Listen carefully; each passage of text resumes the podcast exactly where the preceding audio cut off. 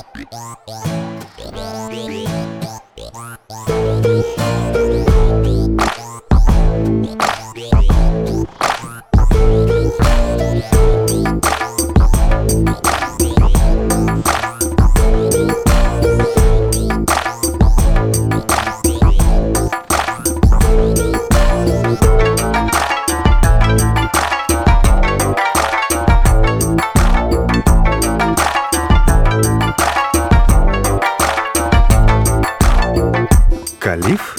Чорногуз Трапилося це дуже давно, в далекому місті Багдаді. Одного дня, коли сонце було вже низько, каліф Багдадський Хасид вдоволено млів собі на дивані. У полудень було так спекотно, що, зморений спекою, він вирішив трохи подрімати, а тепер, після сну, був добродушний і веселий. Каліф курив довгу люльку і помалу сьорбав каву. Усе йому було до смаку, і вдоволений він погладжував бороду. Якби хтось побачив халіфа цієї миті, одразу зрозумів би, що йому справді спокійно та затишно. В такі моменти з ним легко було говорити про що завгодно, бо каліф був справедливий, милостивий і до людей приязний. Ось чому великий візир Манзор щодня відвідував свого каліфа саме цієї пори. Того дня Манзор прийшов також у надвечір'я, але був чимось заклопотаний. Він низько вклонився і мовчки відійшов. Каліф відклав люльку і питає Що трапилось, мій великий візирю? Ти такий сумний сьогодні? Великий візир схрестив руки на грудях, поклонився і відповів Мій володарю, я бачив у крамаря, що торгує біля твого палацу, дуже дивовижні речі, і мені аж серце защеміло. Чому я не маю удосталь грошей? Каліф уже давно хотів якось утішити свого великого візира і тому наказав одному з чорних рабів привезти того крамаря. Невдовзі раб повернувся разом із крамарем.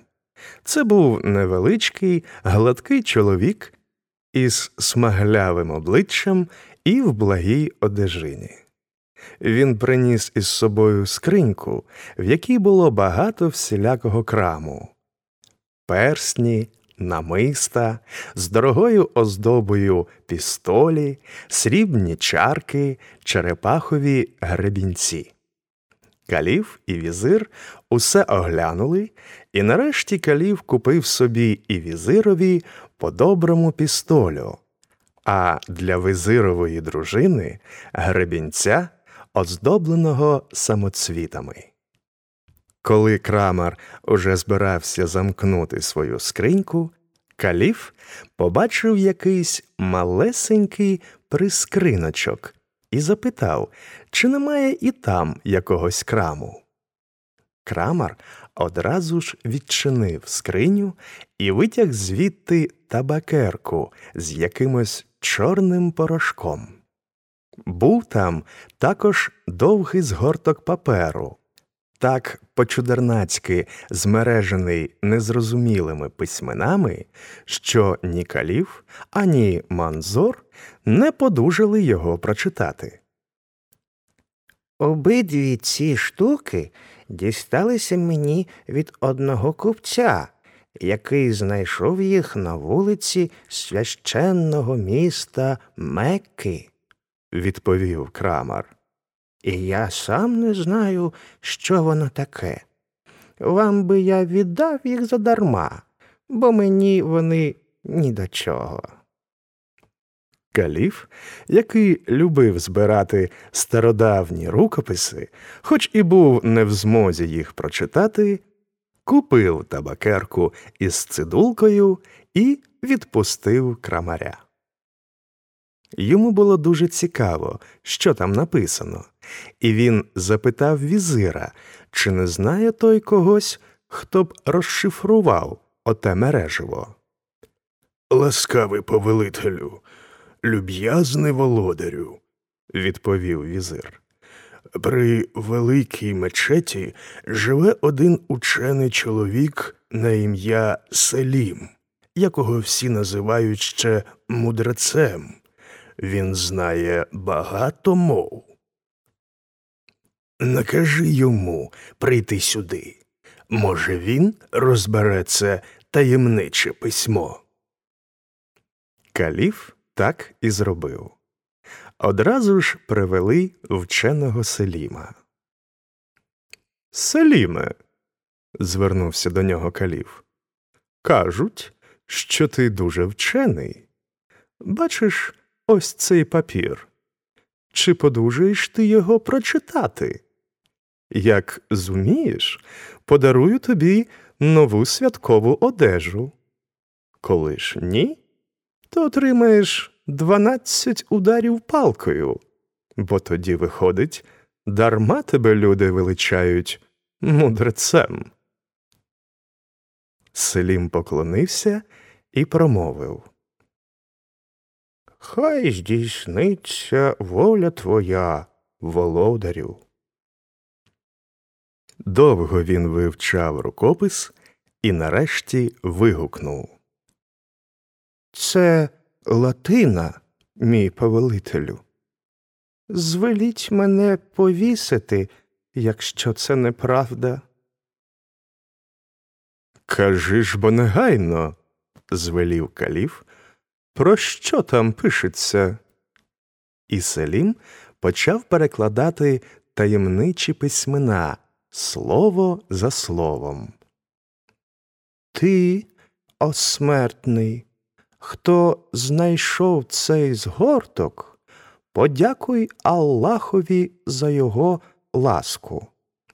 Хто понюхає з цієї табакерки і промовить при тому священне слово мутабор, може перетворитися на яку схоче звірину лісову, чи птицю небесну, чи рибу морську, і розумітиме мову всіх живих істот на землі, в небі і у воді.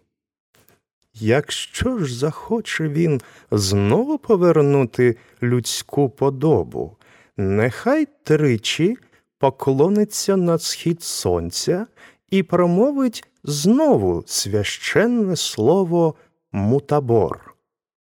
Однак стережись, якщо вже ти зазнав перетворення, не засмійся, бо зітреться те чарівне слово з твоєї пам'яті, і ти ніколи вже не станеш людиною.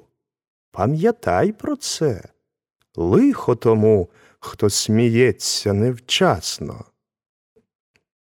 Почувши про таке диво, Калів був дуже задоволений. Він наказав ученому заприсягтися, що той нікому не відкриє цієї таємниці, подарував йому дуже гарний новий одяг і відпустив додому. А візирові своєму наказав Манзоре, я дуже радий, що відтепер знатиму, про що розмовляють у моїй країні навіть птахи і звірі. Жоден з каліфів, відколи існує Багдад, не міг похвалитися таким. Приходь до мене завтра у досвіта. Ми разом підемо в поле, понюхаємо з табакерки, і тоді почуємо, про що розмовляють у воді і повітрі, в гаях і степах.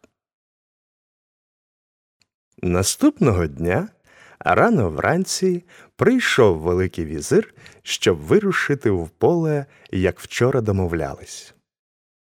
Каліф прилаштував табакерку з чарівним порошком за поясом і, велівши своєму почтові залишатися в палаці, рушив у путь із великим візиром. Спочатку вони йшли неозорими садами каліфа, даремно вишукуючи якусь живу істоту, щоб випробувати, чи розуміють мову вони тварин. Не зустрівши нічого путнього, візир сказав каліфові, що краще було б піти аж до ставу, де він дуже часто бачив чорногузів. Своєю благородною поведінкою і дивним клекотом вони завжди привертали його увагу, і добре було б випробувати, як воно бути птахом.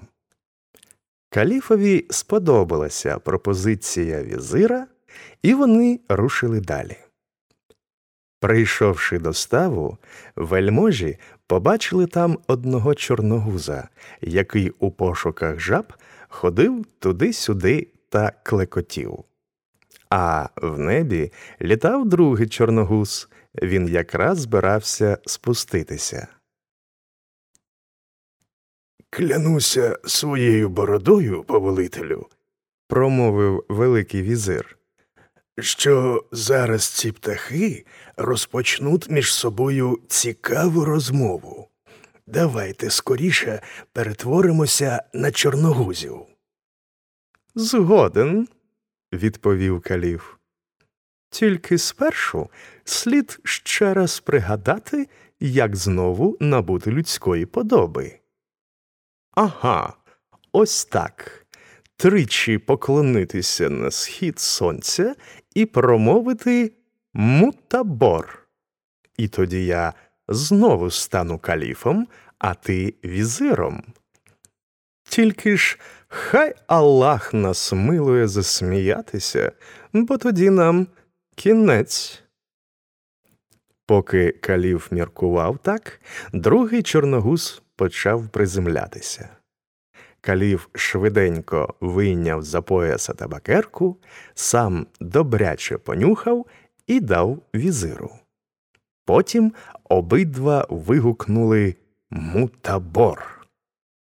Враз ноги у них стали тонкими, довгими та червоними, руки стали крильми, шиї витяглися із плечей, бороди, якими обидва так пишалися, зникли геть, а тіла покрилися м'яким пір'ям. Який у вас, мій візире, чудовий дзьоб, промовив калів, отямившись. Клянуся бородою Магомета, нічого подібного не доводилося бачити мені за все моє життя. Дякую, відповів Великий візир і поклонився каліфові. Та й ви, як чорногуз, маєте кращий вигляд, ніж каліф. А коли маєте бажання, ходімо послухаємо розмову нових родичів і пересвідчимося, чи справді таки ми розуміємо мову чорногузів. Тим часом другий чорногуз уже спустився додолу, і наші новонавернені чорногузи прудко подалися до них і, наблизившись і причаївшись у кущах, на свій превеликий подив почули і зрозуміли таку розмову. Доброго здоров'я вам, пані Цибате. Спасибі вам, люба цукотухо. Я тут собі дещо на сніданок роздобула. Може, і ви скуштували б шматочок ящерки? Чи, може, вам більше смакує ніжна жаб'яча лапка? Щиро вам дякую. Щось у мене сьогодні нема апетита. Я прилетіла сюди зовсім в іншій справі. Мені доведеться сьогодні танцювати перед гостями, і от я й надумала поправлятися тут на просторі. Це були чемні, надзвичайно виховані птиці. Молода чорногузка почала пританцьовувати. Каліф і манзор аж дзьоби пороззявляли от такого дива. А коли вона стала на одній нозі і затріпотіла крильми, то обидва вже не могли стриматися, і у них із дзьобів вирвався такий щирий регіт, що вони довго не могли стримати його. Каліф прийшов до тями першим. Оце так штука. вигукнув він. Я так давно вже не розважався. Прикро, що нерозумні тварини злякалися нашого сміху, а то, мабуть, ми ще почули б їхні співи. Раптом Великий візир із жахом згадав, що їм не можна було сміятись. Тільки не це. вигукнув той. Я не хочу до смерті залишитися чорногузом. Давай спробуємо пригадати те проклятуще слово, бо я, здається, вже забув його.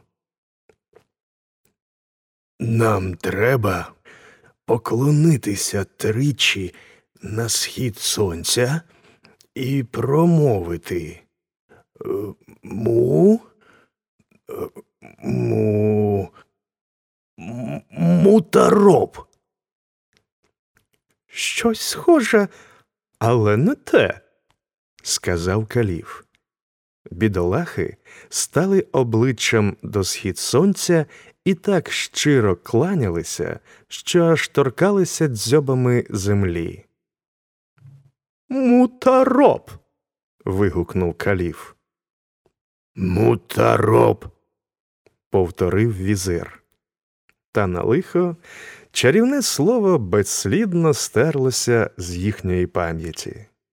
І хоч скільки кланявся каліф, хоч скільки силкувався великий візир промовляти при тому все, що спадало на гадку, і мутароб, і мурботор, і муртурбур, і мурбурут, і мутрубут, все було марно. Заповітне слово не завжди стерлося з пам'яті, і обидва бідолахи, Хасид та його візир, так і залишилися чорногузами. Сумно блукали зачакловані каліф та візир полями і болотами, не знаючи, як жити далі. Годі було й думати про повернення до Багдада, бо хто б повірив якомусь чорногузові, що він великий багдадський каліф. А коли б хтось і повірив, то навряд чи схотіли б мешканці Багдада мати за каліфа цибатого і дзьобатого чорногуза. Так мандрували вони багато днів, живлячись городиною і усілякими корінцями, аби не померти з голоду. Ящерок та жаб вони уникали, бо боялися, щоб ці лелечі ласощі не зашкодили їхнім шлункам. До того ж, і каліф, і візир ніяк не могли змиритися з думкою, що болотяні жаби та слизькі ящерки це і є найкращі ласощі. Єдиною розрадою цьому становищу було те, каже каліф, це те, що ми вміємо літати. Тож каліф і візир літали над Багдадом, сідали на дахи і спостерігали, що там діється без них. Спершу вони помітили велике сум'яття і сум на вулицях. Ще пак серед білого дня зникли каліф і його перший візир. Та вже десь четвертого дня, після того, як каліф і візир були зачакловані, побачили вони, приземлившись на каліфовому палаці, гучну процесію. Лунала музика, гриміли бубни, сурмили сурми. Якийсь чоловік, одягнений у розкішну оксамитову, розшиту золотом і парчею мантію, їхав верхи на розцяцькованому коні, а поряд ішов пишний почет і вирував людський натовп. Усе місто бігло за ним, вигукуючи Слава мізрі, володареві Багдада! Чорногузи перезирнулися між собою, і каліф Хасид промовив Тепер ти збагнув, мій візиру, чому нас зачаклували? Цей мізра, син мого запеклого ворога, могутнього чаклуна Каптура, який лихої години, коли я прогнав його із палацу, поклявся помститися мені. Це він підіслав того крамаря. Та я не втрачаю надії. Летимо, вірний товаришу моєї недолі. Ми помандруємо у священне місто Мекку.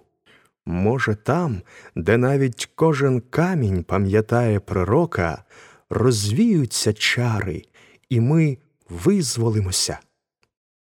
Вони знялися з даху каліфового палацу і полетіли на схід. Та нелегко було їм летіти, бо обидва ще не звикли орудувати крильми. Мій повелителю, зітхнув після двох годин мандрівки візир. покладаюся на вашу ласку. Не сила вже далі летіти, бо дуже швидкі ви в польоті, та й смеркає вже, і було б добре зробити зупинку і пошукати якогось притулку на ніч. Добре. Хасид пожалів свого візира і, побачивши внизу якусь руїну, почав спускатися. Місце, де вони зібралися переночувати, було колись пишним палацом. З під руїн ще здіймалися подекуди чудові колони, а численні уцілілі стіни свідчили про колишню розкіш. Хасид із супутником подалися шукати сухого закутка, аж раптом чорногуз Манзор мов до землі приріс. Повелителю і володарю мій, прошепотів він. Хоча великому візирові до того ж чорногузові не личить боятися лихих привидів, мені щось зле на серці, бо десь тут поруч я виразно чув зітхання і стогін. Каліф теж зупинився, слухаючи, і теж почув плач, здається, людський. Дуже здивований, він хотів негайно піти туди, звідки надходили звуки. Але візир ухопив його дзьобом за крило і переконливо благав не кидатися назустріч новій невідомій небезпеці. Але ж марно.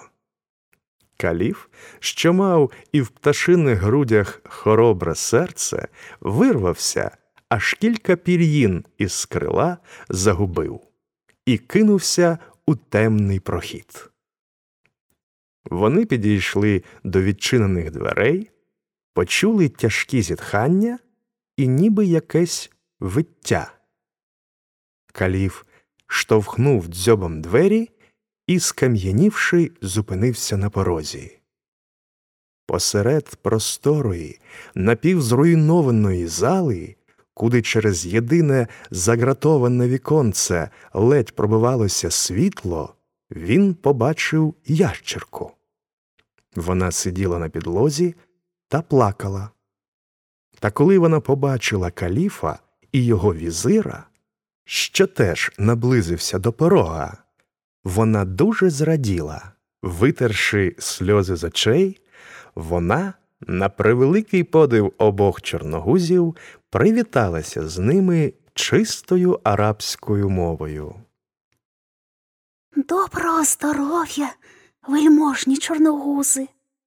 Я дуже рада вас бачити, бо мені колись напророкували, що чорногузи принесуть мені велике щастя.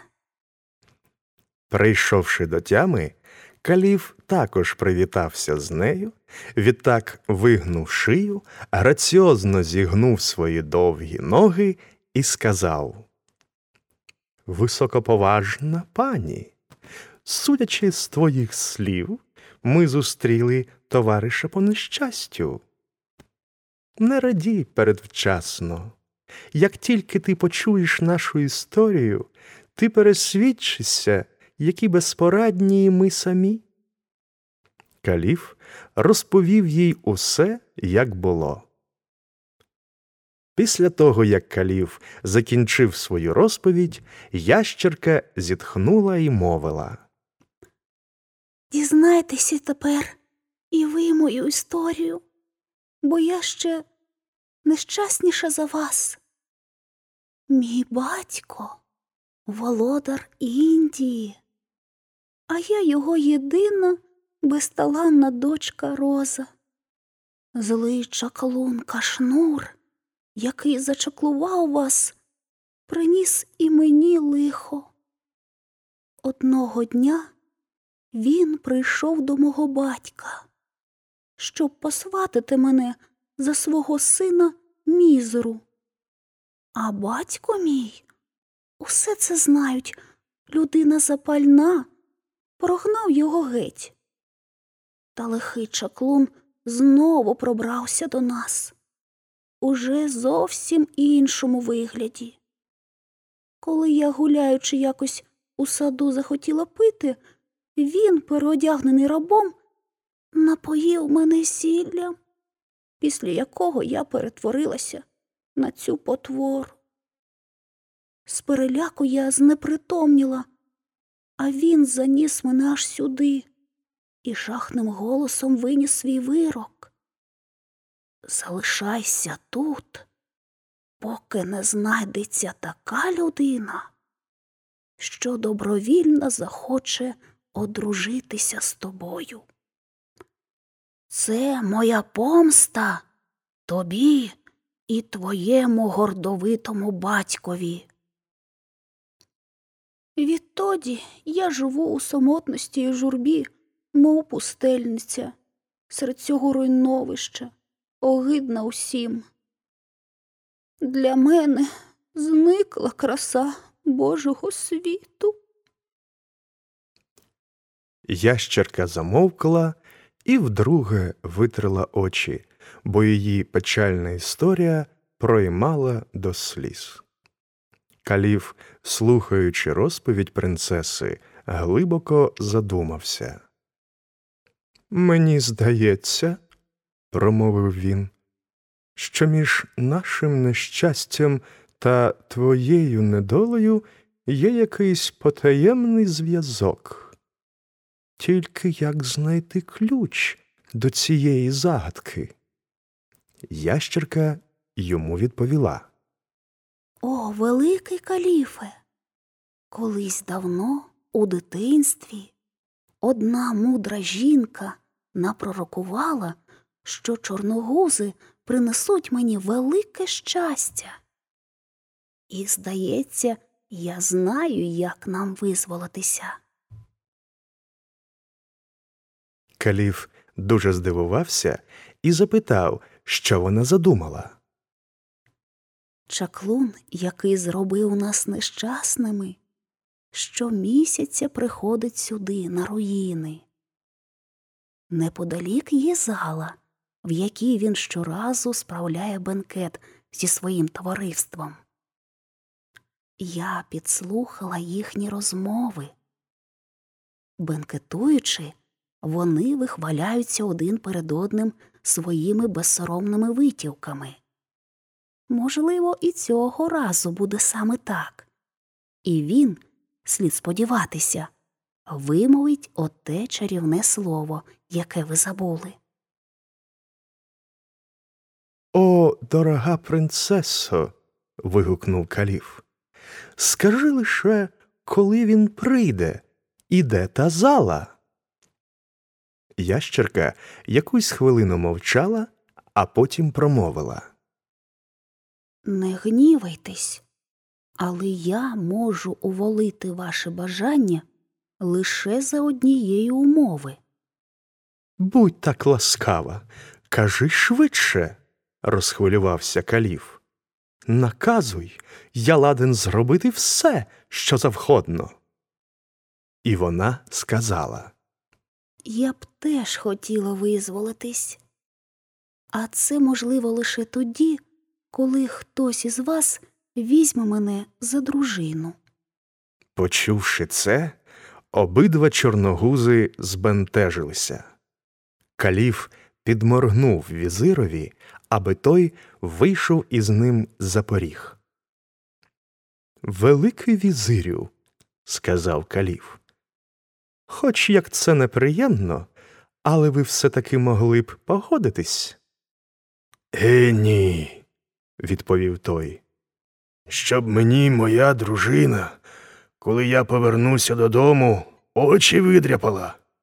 І я вже хвала Аллаху, старший чоловік, а ви, мій володарю, іще молоді, нежонаті, тож могли б запросто одружитися з молодою, вродливою принцесою. Еге ж, зітхнув каліф, сумовито опустивши голову. Хто ж тобі сказав, що вона молода і вродлива? Це те саме, що й купувати кота в мішку. У нього навіть крила опустилися, такий він був опечалений. Вони ще довго сперечалися, аж поки каліф не побачив, що його візир ладен до віку залишатися цибатим чорногузом, аніж одружитися з ящеркою. Тоді він вирішив сам пристати на ту умову. Ящерка дуже зраділа. Вона запевняла чорногузів, що вони з'явилися дуже вчасно, бо, напевне, вже цієї ночі чаклуни зберуться тут.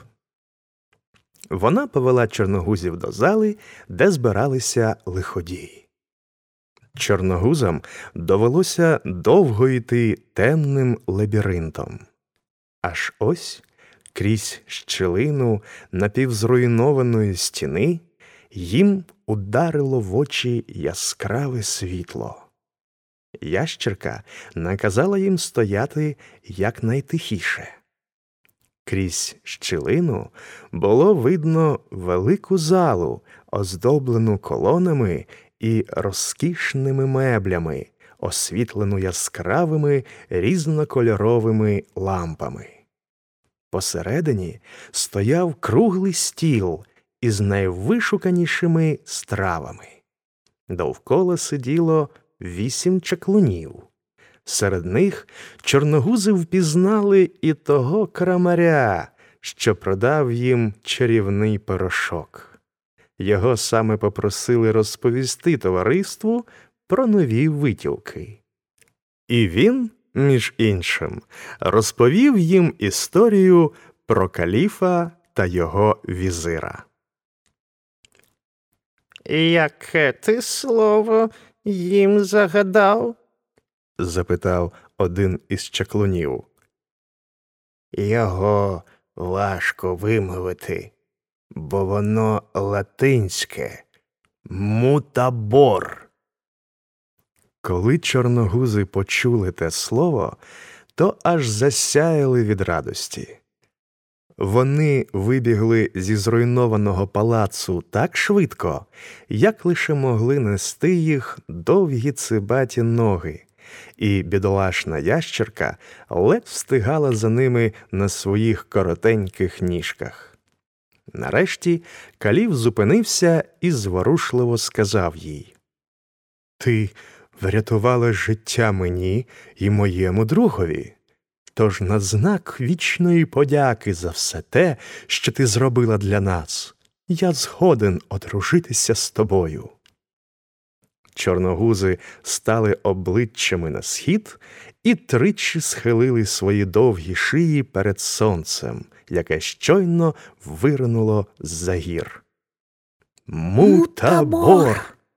вигукнули вони в один голос, аж луна пішла. І тієї самої миті обидва перетворилися на людей.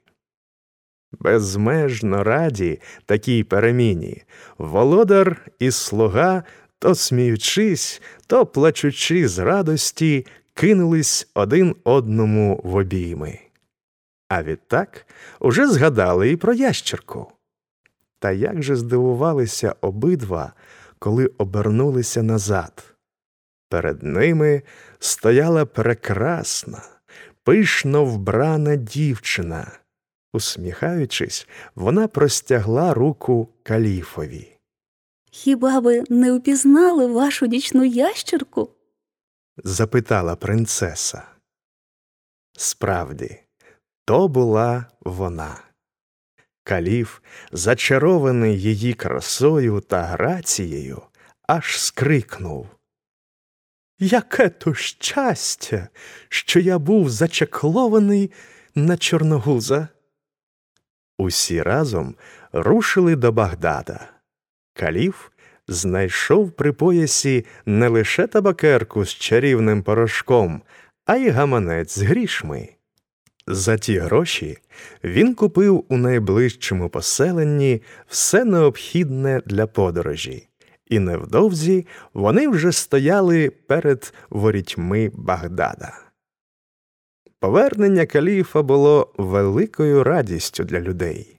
Усі думали, що він загинув, і тепер були щасливі, що знову побачили свого улюбленого володаря. І спалахнула в їх серцях ненависть до шахрая мізри. Народ рушив до палацу і схопив старого чаклуна з його сином. Старого Каліф звелів одвести у той зруйнований палац, де жила принцеса, коли була ящеркою, і там стратити.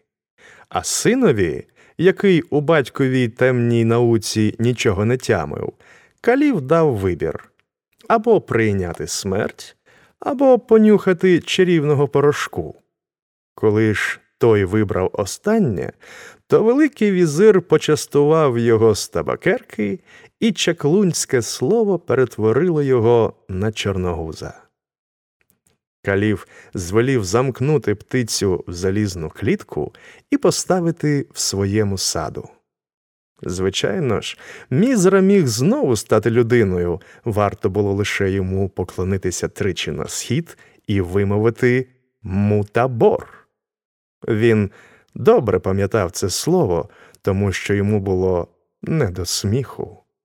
Та мізра навіть не намагався повернути собі людську подобу. Він міркував і, звичайно ж, міркував правильно, що коли сидиш у клітці, то вже краще бути птицею. Так закінчилася ця історія. Довго і щасливо жив калів Хасид зі своєю вірною дружиною принцесою.